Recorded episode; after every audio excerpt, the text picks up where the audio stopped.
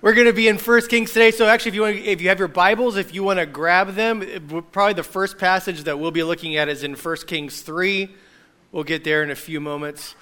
Uh, but Kings, First Kings, uh, this is let's put all the cards on the table. This is a sobering book. Uh, the, this is not uh, a very happy-go-lucky book. It's not a book in and of itself that outlays a lot of explicit hope. Uh, we've we've got to dig for it. Most people would call Ecclesiastes, uh, you know, one of the more melancholy books full of miserable thoughts. And that book, the writer of it, we're going to read about his story today. So that's kind of where we're going uh, with the book of First Kings. If I need to summarize it for like a two-minute devotional uh, I would say that First Kings is really a book of a lot of bad people doing a lot of bad things. That's kind of what it is. We start with David and we end with Ahab. It's just a cliff dive of morality that we're going to go through. First Kings takes place. Uh, it's about 124 years, and it's going to cover 12 different rulers. Actually, so so First Kings was um, it was originally written. It was the book of the Kings, and so, as we would know that as First and Second Kings today actually was Third and Fourth Kings, First and Second Samuel was First and Second Kings. It was all just this big chronological book of the Kings. So we're kind of at this in this writing of this giant accounting of Israel's history. Uh, we're, we're kind of at the post halfway. We're just past the hump, and that's what we're looking at. But when first, when the book of Kings is being written and, and First Kings being part of that, that's after 586 BC. And that's significant because that is after the time that both Israel and Judah uh, is, are brought under captivity.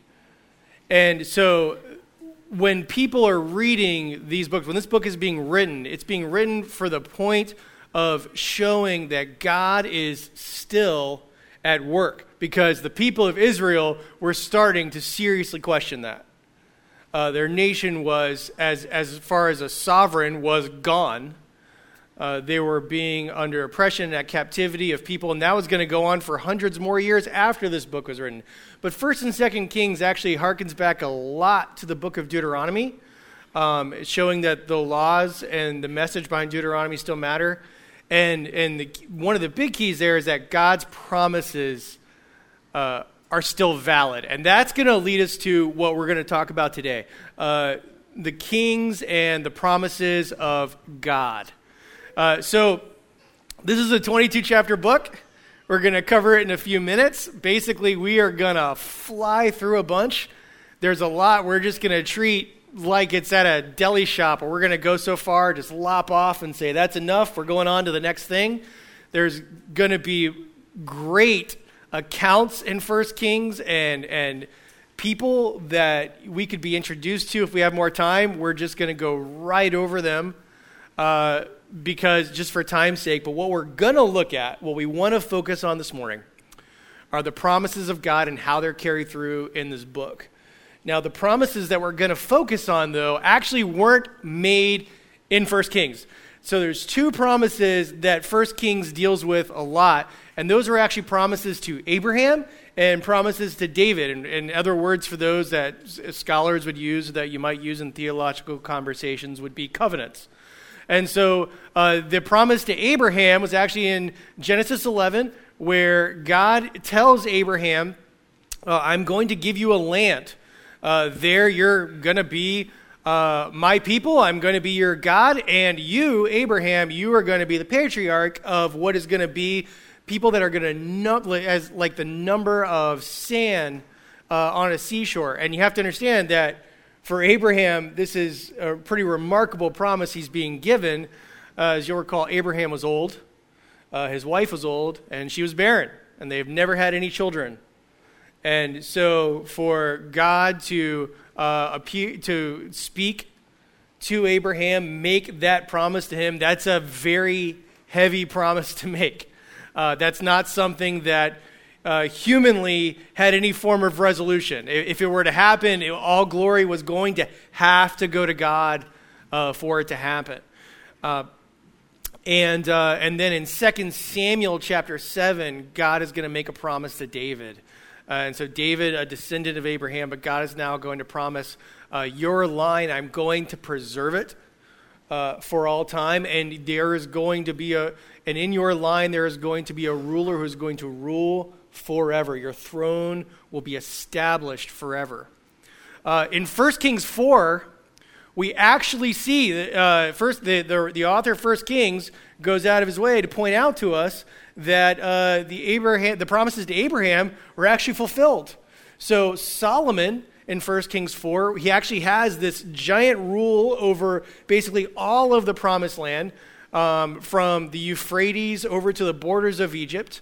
Uh, everything that was promised, they're ruling over there. And it says that the people of Israel uh, were as the sand on the seashore. So it's literally hearkening back to the promise to Abraham and saying that was fulfilled. The promise to David is a little trickier. And that's kind of one of the ones we're going to hone in on today.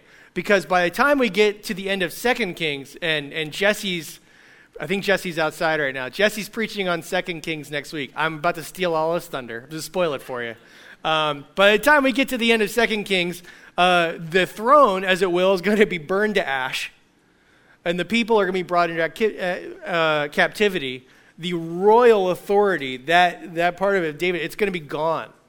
So, how is God keeping this promise? That's what we're going to look at uh, today. So let's dig into First Kings. We're going to go crash course. Again, 124 years and 22 chapters in about 20 minutes. Uh, so we'll start with the rise of Solomon. And, uh, and so uh, First Kings begins with David on his deathbed. And, uh, and so the next in line for succession to be king is Adonijah. That's David's fourth born son. And so his, his firstborn, again, not to recount too much of what we've heard her get distracted from, from but from 2 Samuel, we talked about uh, Amnon, who was his firstborn. Well, he was murdered by his third born, Absalom, in revenge for uh, his raping of his half sister. And Absalom took vengeance and killed Amnon. And then Absalom would go on to be killed. Uh, David's second-born, Daniel, we don't hear much about him. Most scholars believe he simply died young, and we don't know much more than that. But that leaves Adonijah, uh, his fourth born, as being the next in line to be king. And so David is on his last days, as best we can tell, and it, actually kind of hints in the chapter, he's not very coherent uh, when he's in bed. And so Adonijah does this upright. He gets Abiathar, the high priest, to come out and anoint him and he also knows that he needs a good army on his side. So he's going to go out and get Joab, who is David's nephew. And when David was alive, Joab was kind of his right hand fixer. When something needed to be done, he sent Joab, and usually that meant that that person was going to die.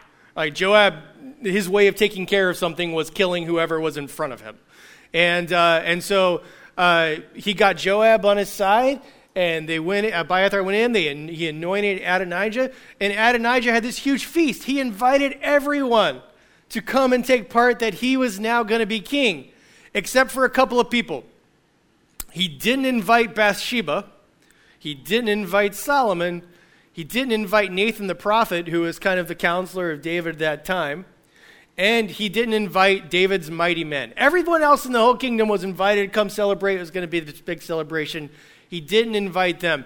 That's key because what that means is that as soon as Adonijah is done celebrating, he's going to take care of those people, probably with Joab. And uh, so uh, Bathsheba gets the Bathsheba knows how this game's played. She hears that this is going on, so she goes to Nathan. What am I supposed to do? And Nathan says, "Go tell David." And so Bathsheba goes tell David. Why Bathsheba's in the middle of trying to tell David, uh, Nathan comes in and he just he says, "Did you know that Adonijah declared himself king?" And this riles David up enough where he goes, "No, it's supposed to be Solomon, like I had said, and like I had sworn to Bathsheba, it would be Solomon." And so he says, so let me tell you what you're going to do. You're going to go get the other priest. Uh, you're going to anoint Solomon. I want him to go into town on my mule, and I want the trumpet to shout and, and say that Solomon is king. Okay? So they anoint Solomon, they send him in on David's mule, and uh, the trumpet shouts. Everyone hears that Solomon is king. This is a huge celebration. All of the people now come out. So while Adonijah is kind of partying with all of the uh, rich and famous in Israel, kind of the, the 1%, if you will, all of the people hear that Solomon's just been made king. And so they all come out into the streets. They start parading and celebrating. It says the sound was so loud the earth cracked. So they're in the Adonijah's in his party. All of a sudden they hear this loud sound. There's loud celebrations, and Joab says, What's that sound? And then Jonathan, uh, Abiathar's son, comes in and says, uh, and and Adonijah says, Oh, you're a bearer of great news, as he's a little inebriated, and says, Come in, tell me what tell me what good news you have. And he goes, No, which is to mean, Nope, I don't have any good news. Let me tell you what just happened. Solomon just got declared king by David. He rode in on David's own mule. Uh, the trumpet sounded, all of the uh, Israel is out celebrating. And uh, I believe it's 145 or some 149 where it says, the people quietly went out their own way, which means that in, in modern English, they scattered like cockroaches. Like the moment they heard that, they were like, oh, we're in the wrong spot. They all left. Adonijah was there by himself. And so Solomon was made king. Uh, and David then uh, gives him some last instructions. And one of the things that David tells him is a reminder of uh, the promise that God gave him and says, This now falls to you uh, that the, the throne that will be established forever falls to you.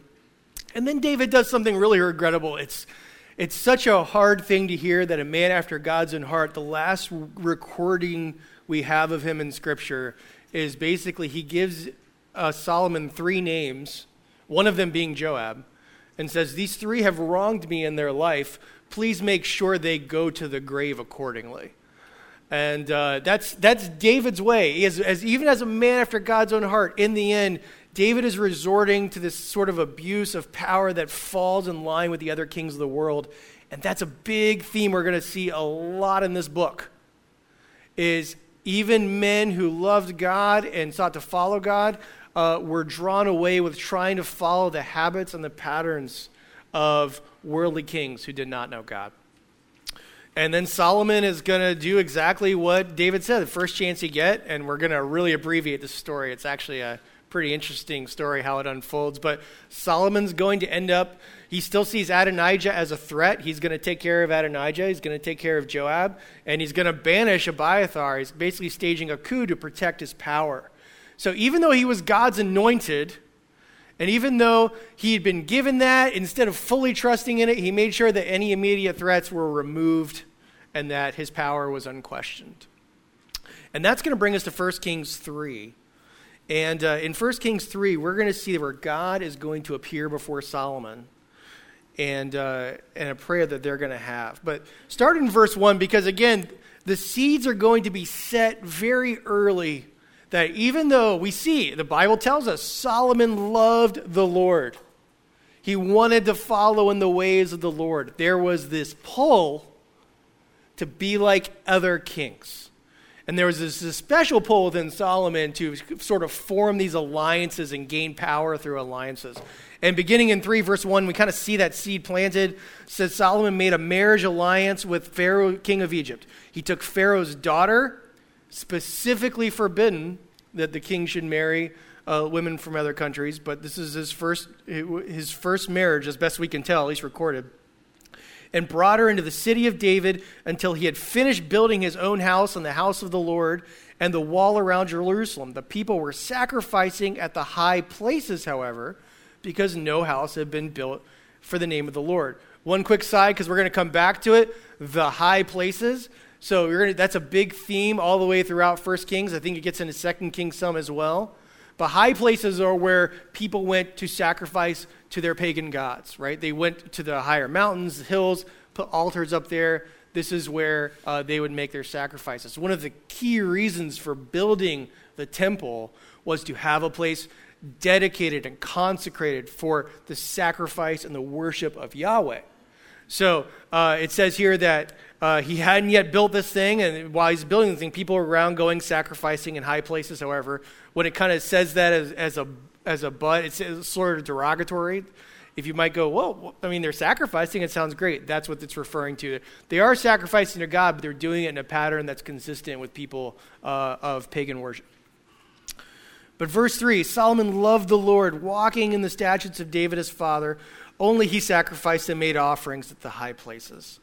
And the king went to Gibeon to sacrifice there, for there was a great high place. Solomon used to offer a thousand burnt offerings on that altar. At Gibeon, the Lord appeared to Solomon in a dream by night, and God said, Ask what I shall give you. And Solomon said, You have shown great and steadfast love to your servant David, my father, because he walked before you in faithfulness, and righteousness, and in uprightness of heart toward you. And you have kept him this great and steadfast love and have given a, him a son to sit on his throne this day. And now, O Lord my God, you have made your servant king in place of David, my father, although I am but a little child. I do not know how to go out or come in. And your servant is in the midst of your people, whom you have chosen, a great people, too many to be numbered or counted for multitude. Give your servant, therefore, an understanding mind to govern your people, that I may discern between good and evil. For who is able to govern this your great people? It pleased the Lord that Solomon had asked this, and God said to him, Because you have asked this, and have not asked for yourself long life or riches or the life of your enemies, but have asked for yourself understanding to discern what is right. Behold, I now do according to your word. Behold, I give you a wise and discerning mind, so that none like you has ever has been before you, and none like you shall arise after you.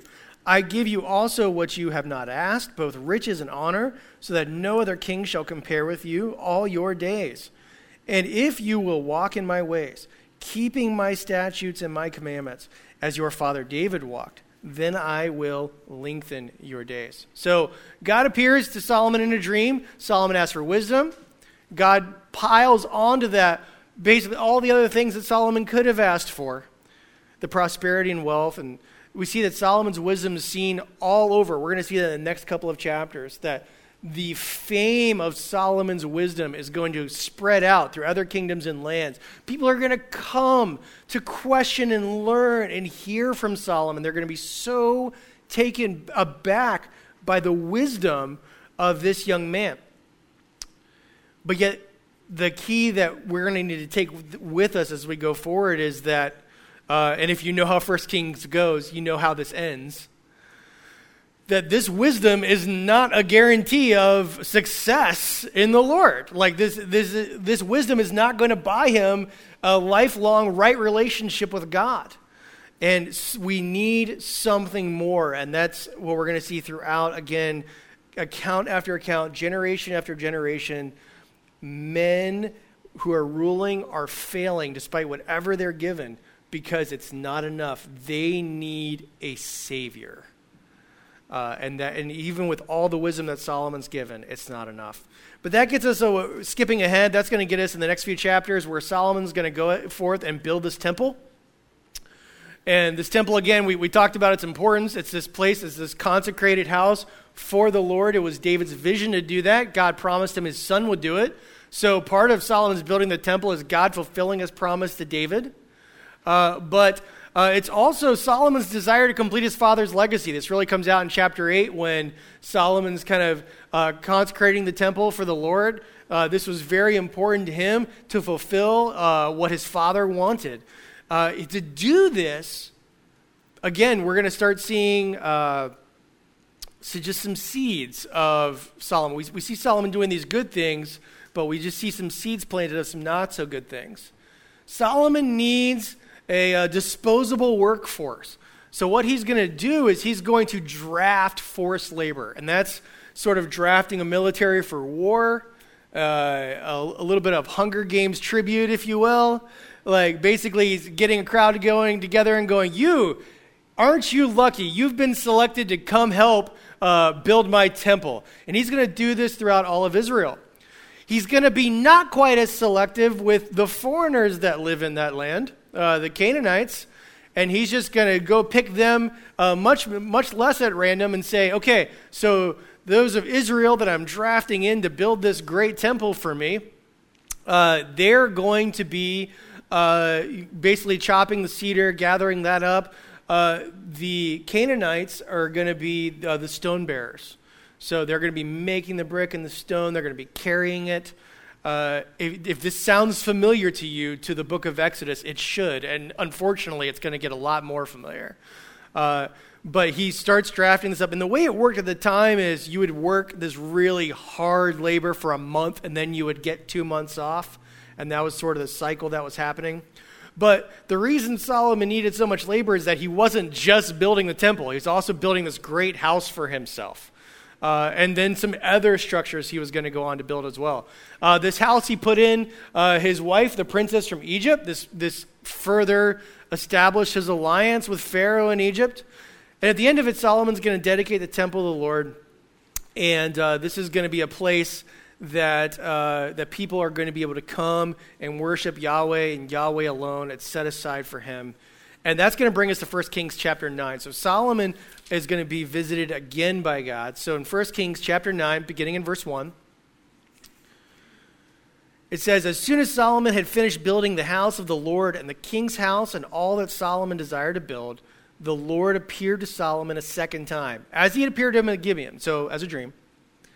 And the Lord said to him, I have heard your prayer and your plea which you have made before me. I have consecrated this house that you've built by putting my name there forever. My eyes and my heart will be there for all time. And as for you, if you will walk before me as David your father walked, with integrity of heart and uprightness, doing according to all that I have commanded you, and keeping my statutes and my rules, then I will establish your royal throne over Israel forever. As I promised David your father, saying, You shall not lack a man on the throne of Israel.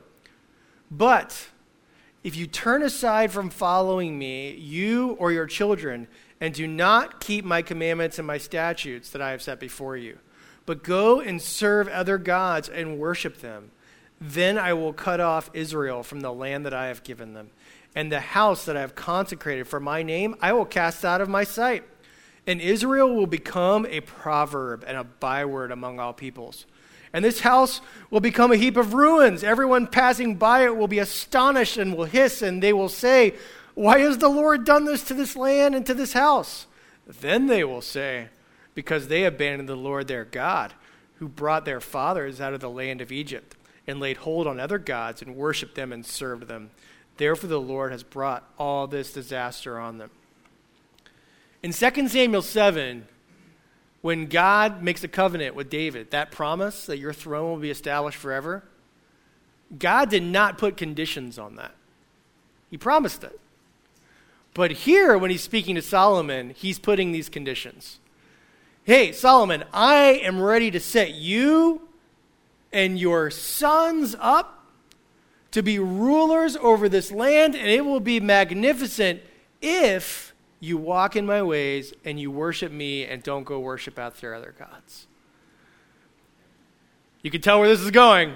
There's a reason this is here. There's a reason God has given this conditional promise in 3 and then doubles down on it in chapter 9. Uh, because now, uh, from here on out, we're going to start seeing Solomon uh, do things that would not honor God. And so that starts right away. Uh, Solomon decides that uh, he really likes this temple and he likes this house that he built for his wife. He's going to build a few more, but he needs that labor. And so, uh, what he decides to do is that drafted tributary of foreigners, he's going to make them permanent slaves. And that is a direct echo from when the people of Israel were made slaves out of Egypt uh, he says, Now you're going to build my buildings and my structures for me. And, and he, he makes them slaves, he makes that permanent, and uh, starts. And why, why not? Other kings were doing it. And so Solomon starts this pattern of wanting to be like and wanting their respect and seeing the success of other kingdoms and deciding to be like them. And this is going to go in a further downward spiral because from here, Solomon is going to take to himself and records. Up until now, we have one wife, as far as we can tell. Next, the next thing we know in chapter 10, we're going to see in the number of 700 wives and 300 concubines. Now, there's a couple of things going on here. Uh, what's interesting is that growing up and even in college, commonly what I would hear about this account is this idea of Solomon is just completely giving himself to lust uh, by going after, you know, basically a thousand women. Uh, what, what's fascinating about that is, yeah, that's still really fuzzy math. Uh, even if you're being uh, as generous as you can with it. What, what's really going on here is that Solomon's building for himself alliances. Uh, he's basically these women are simply objects to him, whether that's of lust or to another uh, thing that he wants an alliance with either a rich ruler, uh, a lord of a certain land. He's accumulating cities and power to himself and building alliances by marrying these people off. And these women have no personal attachment to him. There's no love. There's no covenant, which is the way that God designed this relationship to be. They're simply objects for him. And as that goes on, it's going to expand where he's going to begin uh, worshiping their gods because he's going to see, oh, this king, look, this, this land is growing. These structures are going up. They have fertile crops. And look at the gods they worship. I'm going to go get some of that. In direct contrast to what God gave. Now, keep in mind that God's promised him and gave him wisdom that confounded the world. Like, no one understood how wise where, or where this wisdom came from, and yet he forsook the giver of that, which teaches us that you can have the wealth, you can have the wisdom, you can have the prosperity and the power, and it is not enough. If, we, if you think about how uh, how many of us have been somewhere in our lives and we think, oh, if I, whether it's more money or more time or something, like suddenly our problems would be solved. Uh, everything would be great if we could get these things. And, uh, and it, it's simply not enough. We need more than that. And that is the lesson that we're learning in the life of Solomon. Solomon learns that lesson. It's the entire theme of Ecclesiastes. In Ecclesiastes 1, he speaks about how God put in man's heart the need and desire for something that can't be filled in this world. Because we, we, he's designed us to long for him. And Solomon did, lost track of that. And he tried to find it elsewhere. Now, ultimately, and we're gonna go we're gonna go really fast now. But ultimately, what that's gonna lead is God is gonna tell Solomon that uh, it is going to lead to his ruin. His kingdom is going to fall into ruin. And after Solomon dies, uh, uh, his son Rehoboam takes over, and things are going to go south really fast. While Solomon was still alive, God raised up three adversaries. Now, what's interesting about this is God planted these adversaries years before Solomon's sin. And so time is no bounding factor with God. He's not saying, okay, Solomon, you did wrong. I'm going to raise this adversary up for you now. God is already in the process of raising this up. Three adversaries. The one we want to talk about is Jeroboam. And so Jeroboam was a superintendent for some of this forced labor that Solomon was, was using. And while he was a superintendent, he heard of all of their discontent and their frustration. And Jeroboam decides that uh, he's going to do something about it. Solomon got some bad vibes about Jeroboam, threatened to kill him, and Jeroboam hightailed it to Egypt. Fast forward a few years, Solomon's dead, Jeroboam comes back. And when he comes back, he gathers up this labor force and they go into Solomon's son Rehoboam and they say, Hey, listen, your dad was pretty brutal to us. It was a heavy burden of work, it was a heavy burden of taxes. Good news, you can do better. You've got the structures, you've got the army, you've got the land, you don't need this labor. Lighten our taxes, lighten our labor, things can be better. Rehoboam says, Let me think about it. Three days. Sure. So they leave. Rehoboam brings in his counselors. Counselors say exactly what Jeroboam said. You have the land, you have the building, you have the wealth. We don't need more. Let's do this. Let's gain the hearts of the people. Rehoboam didn't like that, fired his old council, brought in some young dudes like him. These are my people. Hey guys, what should I do? Rule them with your thumb. Show them who's boss, Rehoboam. Sounds good. I like that advice. Rehoboam goes in. They, Jeroboam comes back with his group. Rehoboam says, Thanks for coming in. I wanted to talk to you. Actually, I'm doubling down. your labor is going to be harder and your taxes are going to be greater for even bothering to think that you could somehow get less from me. Jeroboam and the people laugh and literally say, Who's David to us anyway? And they all just leave, and all of the other tribes outside of Judah basically abandon Judah. Suddenly, Judah's all by himself. Like Rehoboam's kingdom just completely dissipates. Uh, so it's just one tribe in Judah, and the rest of uh, the kingdom forms uh, what's known as the northern kingdom of Israel. And what's fascinating is that is in the land of Samaria. So this tension is going to stick. If you know the New Testament, you understand the undergirdings of the parable of the Good Samaritan, you understand the Samaritan woman at the well, and the conversation that Jesus had. You know that uh, Judah and the northern kingdom of Israel, uh, they are going to clash with each other for the next uh, centuries and centuries to come uh, because of this schism that happened. So at this point, um, we're gonna. It's just basically a lot of bad kings do a lot of bad things, like that. We just it just goes down the line. Did wicked in the sight of the Lord, and was judged for the Lord a court of it, and he died. And the next king came up, and they did wickedly in the sight of the Lord. And it gets to chapter 16, and we have Omri, the king, who he did more wicked than anyone else in the sight of the Lord. And then Omri's son came to rule, and that is Ahab. In the 38th year, in verse 29 of chapter 16 uh, in 1 Kings, in the 38th year of Asa, king of Judah, Ahab the son of Omri began to reign over Israel. And Ahab the son of Omri reigned over Israel and Samaria 22 years.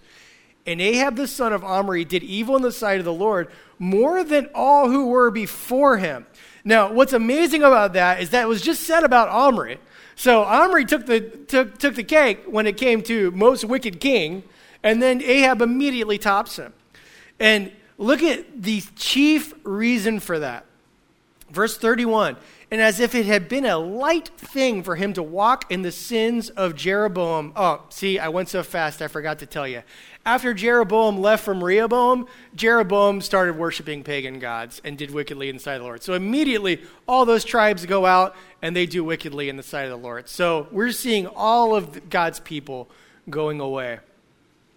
But following in those paths, he took for his wife Jezebel, the daughter of Ethbaal, king of the Sidonians, and went and served Baal and worshiped him. Ahab just made the decision. It's going to be Baal. Or Baal's sort of a generic term. As best we know, that would be this would be the god of uh, Hadad, the, the, storm god, the god of fertility. And, uh, and Ahab made an Asherah, and that would be a, a statue that was like a, a, goddess that's kind of the mother of gods. And so this kind of comes from Sidon, uh, where Jezebel's from, and this is where uh, this Ahab chooses to plant his flag here. We are going to worship uh, Baal. And what we have here is uh, pagan worship. It's, it's more worship in the high places. Uh, you, you'll see later it's worship with men doing vile things, cutting on their body. Uh, there is even involved in worship of Baal for the purpose of future fertility, uh, whether it be crops or people, uh, child sacrifices involved. So we get into deep, ugly pagan worship in this time. And Ahab brings this in. And this is when God says, Enough I'm done with the wickedness. And he sends a prophet like the world has never seen, uh, and that is Elijah. And just quickly flying through, Elijah's going to come in right away, and he tells Ahab, uh, Listen, there's not going to be any rain till God says so. Now, Baal, who they're worshiping, is the storm god. And Elijah, so immediately God's, God is asserting his authority over these false gods. Again, a, a great echo back to Exodus and the plagues that God brought into Egypt each one going after a different Egyptian god. Here, God is asserting, asserting himself over Baal, and he says, It's not going to be any rain until I say so. And Elijah's going to go away. And for we're going to again, if we had time, we would go through this, but a bunch of uh, interesting lessons Elijah's going to learn before God sends Elijah back three years later and says, "I want you to tell Ahab it's going to rain." And when Elijah goes back in, he doesn't just walk up and tell Ahab that, he issues him a challenge. He says, I want you to come up to Mount Carmel, a high place, and I want you to bring the prophets of Baal with you. So, 450 prophets of Baal, that's the number we get. They all come to the high place of Mount Carmel. And Elijah says, I want you to build an altar. I want you to set to Baal. I want you to put cattle on the altar. Not a lot of cattle left. There's been a famine for three years. And he says, I want you to put cattle on the altar. I want you to ask your God to send fire down on the altar. I'm going to go rebuild this altar. This was one of the altars to the Lord that existed in a high place before the temple was built. After the temple was built, they destroyed a lot of these high places. Elijah rebuilds this now. So you have to keep in mind, if, it's a, if this is a football game, this is an away game. Okay, he's on their turf right now, and he's going to rebuild this altar. He says, "You do this. I'm going to be over here. I got to fix this altar up." So as you know, they go on. They're they're begging their God to send down fire. Of course, nothing's coming down. Elijah mocks them, says, "Maybe he's relieving himself. Maybe he's sleeping." Call louder, and they start cutting themselves, shouting, doing all sorts of various barbaric things to try to get Baal's attention. Finally, Elijah says, All right, my turn. He calls all of the people of Israel that are there witnessing, says, Come around, come closer. He has them pour water on the altar three times. Again, not much water left. Been a drought for three years. But he has there's a there's actually a uh, creek down below that still has some water to it. They pour this water on. He calls down fire from heaven from God so that you may see who God is. Fire comes down immediately. Victory is won. Elijah wastes no time. He says, Gather up all the prophets of Baal. They take them down to a creek that has this kind of amphitheater like setting at the base of Mount Carmel, and they slaughter all the prophets of Baal. This is without doubt the greatest victory for in the name of Yahweh over pagan gods since the people of Israel left Egypt. And what happens immediately after, when word hits Jezebel, she sends word out to Elijah, says, Give me 24 hours, well, not 24 hours, a day, 24 hours. Uh, see if you're not like the prophets of Baal.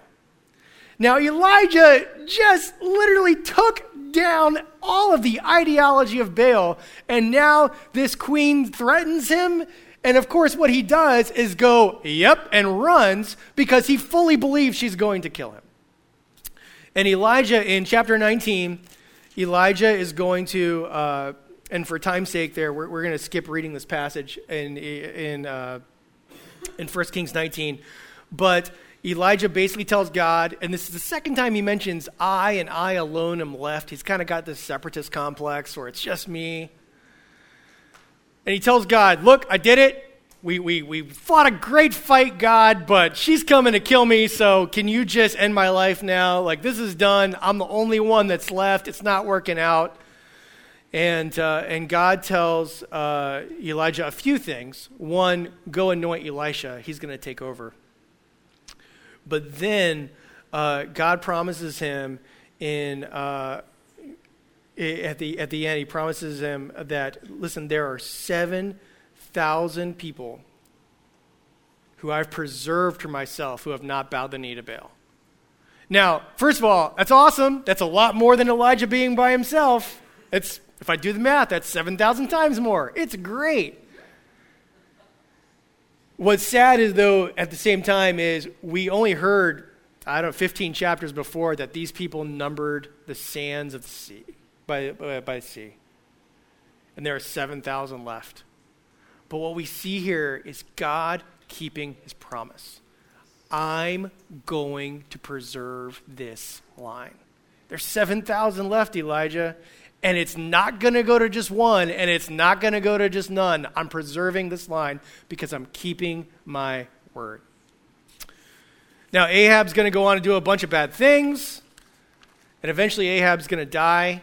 Um, one of the big triggers for this uh, is the, the final straw is Ahab, uh, or through his whining, is going to lead Jezebel to bring up false charges uh, against a vineyard owner uh, that Ahab wanted the vineyard, and they're going to stone the vineyard owner based on the false charges and give that to Ahab, and that's going to be it.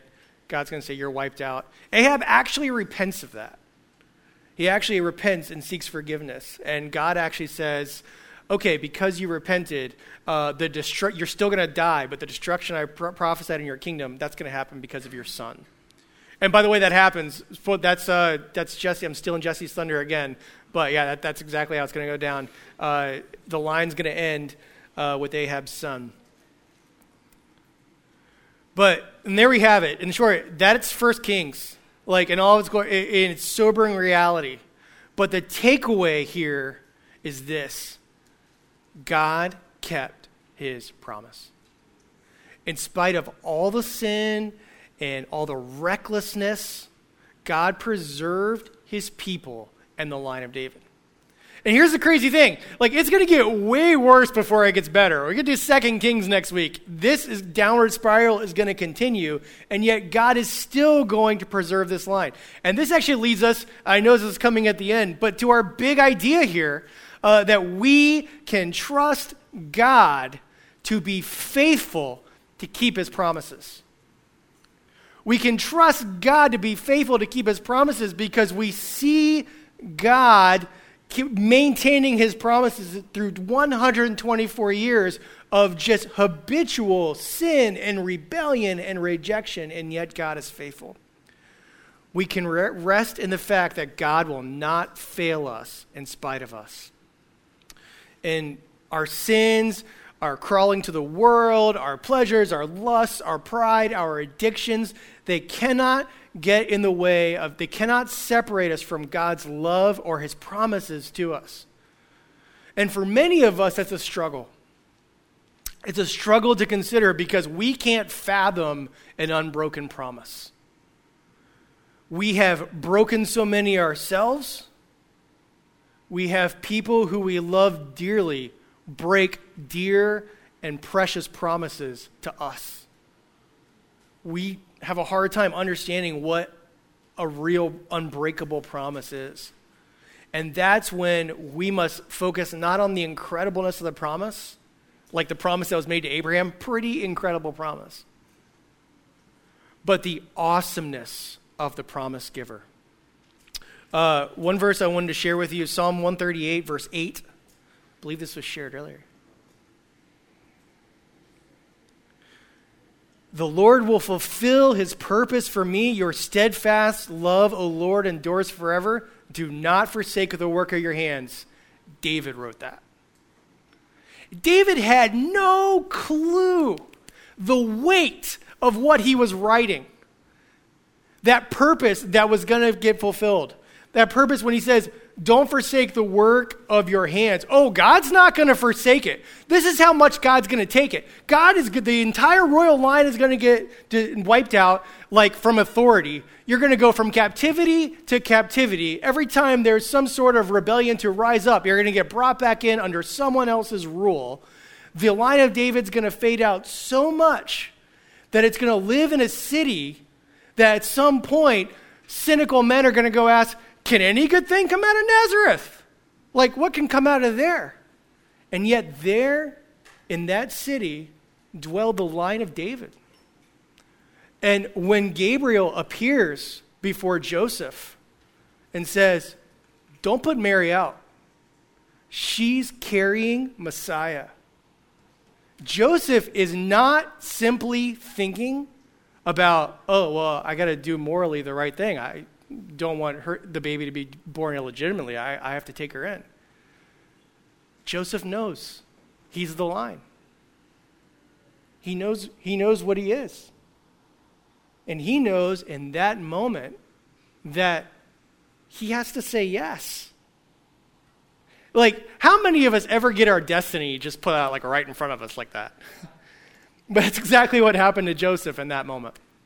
Um, and uh, God was raising up a young woman full of virtue who'd carry the Messiah in the same town as the man from David's house.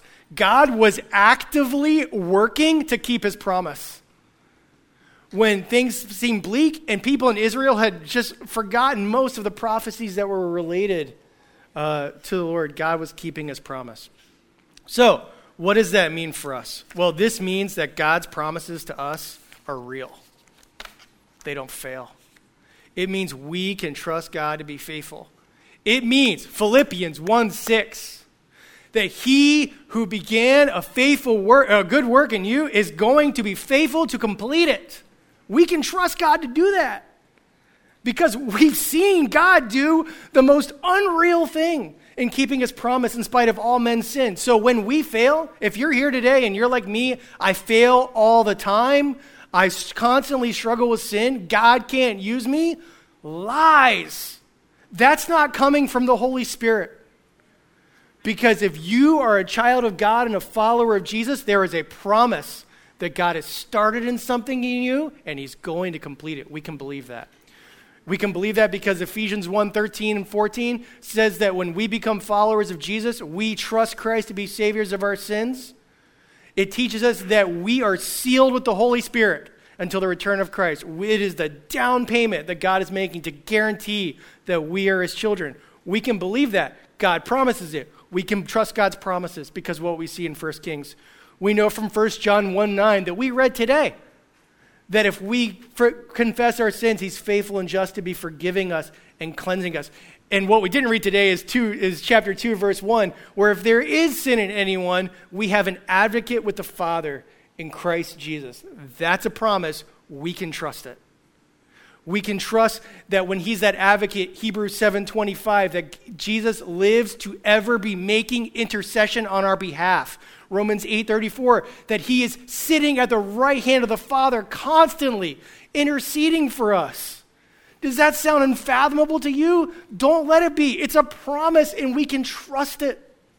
Because the promise because God showed himself faithful throughout the kings that he will keep his promises in spite of the kings. Because 1 Thessalonians 5:24 teaches us, he who calls you is faithful. He will surely do it. So God kept his promise to Abraham and David. The only way that could be done was to keep those through by sending Jesus to redeem us and to reign and rule forever. That was how he kept his promises. And he did that throughout a land and generations of sin. And he's made promises to us too. He's made promises that we can rest in. We don't need to wallow as Elijah wallowed thinking that this is it, too late, I'm done. That's not what we that's not how we need to react. We can rest in God's promises. Amidst all the chaos in the world, all the turmoil that goes on in our hearts, we can trust him. We can trust God to be faithful, to keep his promises. Let's pray. Father, thank you so much that you are a promise giver. Some souls, we know, good souls, they make promises. We appreciate them. We don't have a lot of faith in them. Father, when you make promises, they are promises no man can make. And so it's hard to believe them because our faith is weak. When we find ourselves in sin, when we find ourselves rejecting you or your truth or following away or going our own way, when the Holy Spirit convicts us and opens our eyes, we see how far we are from you. We feel guilt. And it's hard to trust your promises. Help us, Father. Thank you for being the promise giver. Thank you for your promises to intercede for us, to complete that good work with which you started for us.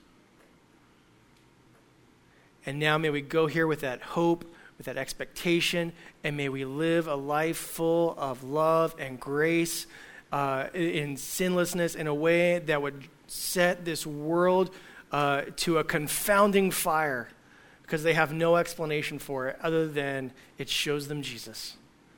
And we'll thank you for that in Christ's name.